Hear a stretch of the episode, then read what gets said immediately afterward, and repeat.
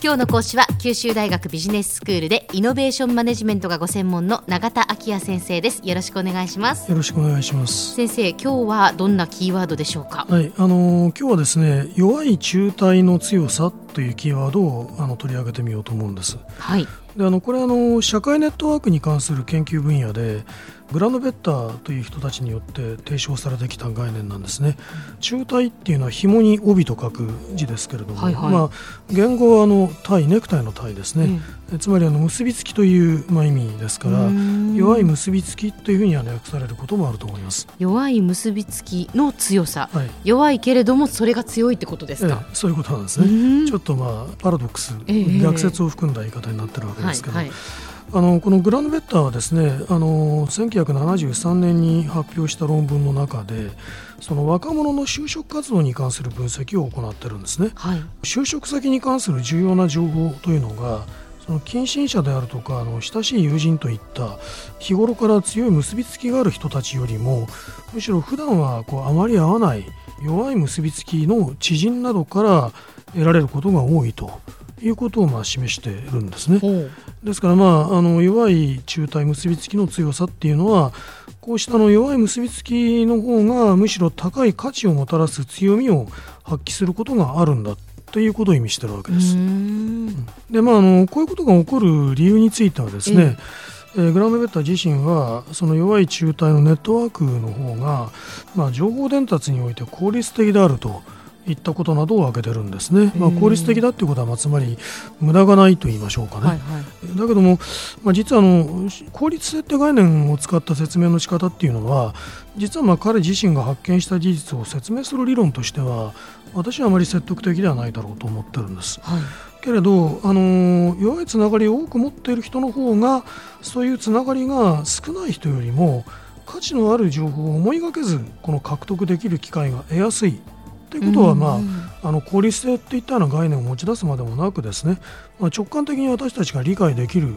ことではないかとも思います。そうですね、うんそういうことはあのイノベーションマネジメントにとってもですね、まあ、一つ重要な示唆を与えているわけですね。つまり企業にとってまあ画期的なイノベーションの源泉になる情報とかアイデアっていうのは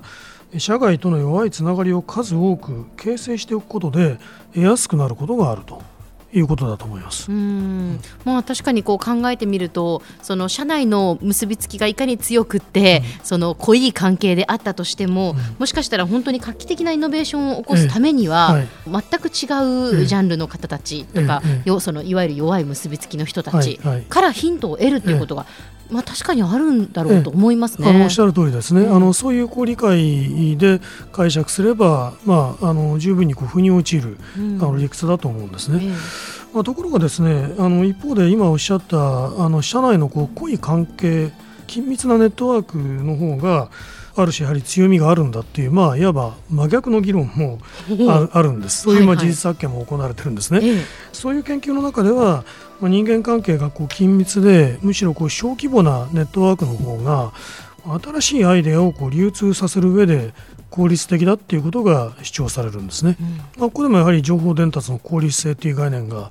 あの持ち出されることになるわけですね。はいはい、で、まあ、その効率性という尺度だけではまあ一見こう矛盾して見えるわけです。こういう2つの事実発見というのはですね。ええ、けれどもあのネットワークによってもたらされる効果が、まあ、そもそも異なるんじゃないかっていう視点に立つとまあ、ひとまずこう一見逆にあの見える事実発見も整合的にあの理解できるんではないかと思うんですね。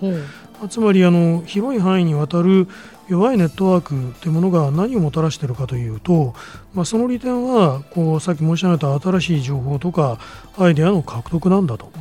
一方あの緊密なあの業種性の高いネットワークによってもたらされる利点というのは、うん、ネットワーク内部での情報とかアイディアの共有なんだと。だから利点の性質が異なるわけですね。はいはい、でまああの広い範囲にわたる弱いネットワークが寄与するのは比較的このラジカルな画期的なイノベーション、うん、えー、を促す方向であってで後者の業種性が高いネットワークがもたらすその緊密なこう情報共有っていうのはインクリメンタルなって言い方しますけれどもこう少しずつ進んでいくようなタイプのイノベーションまあ効果が異なるんだというふうに理解することもできるだろうと思いますね。ということはやはりどちらも大切だっていうことですよね、はいまあ、そういうことなんです、ええ、あのイノベーションを追求する企業にとっては、はい、もちろんその新しい情報やアイデアを獲得することも重要ですし、うん、一方であの密接な関係にあるこう対人関係の中で情報とかアイデアを共有していくということもあのいずれもまあ重要であるっていうのは、まあ、言うまでもないことだと思うんですね。ですからまああの弱い中体とこう強い中体の形成を同時追求するっていうことが課題になると、まあ、言い換えてやってもいいかもしれませんね。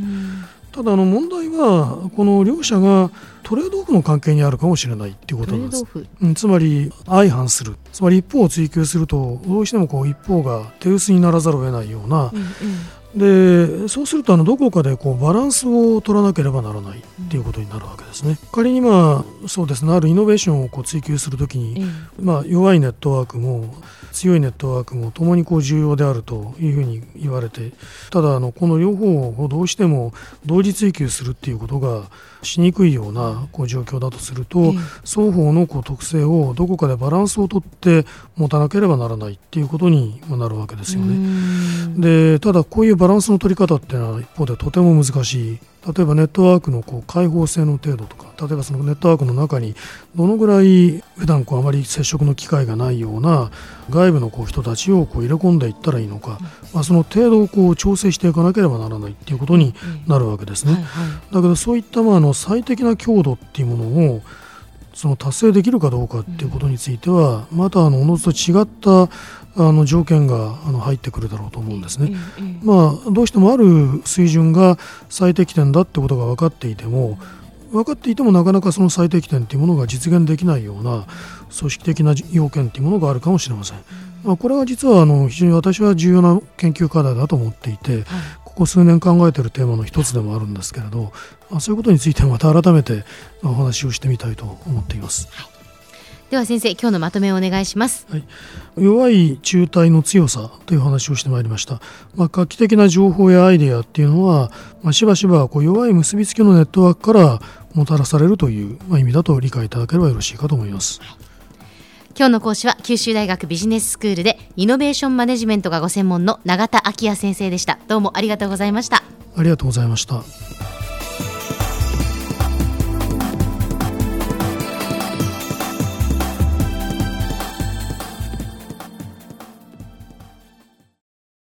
ゾクゾクグイグイメラメラつながる。ゾワゾワ。ハラハラ。メキメキ。つながるズキズキ。モワモワホカホカつながる。キリキリ。ザワザワキュンキュン。ガンガン。ワクワク。ウズウズドキドキ。ルンルンバクバク。九州人のいろんな気持ちつなげます。九州から輝こう。キラキラつながる。 QTnet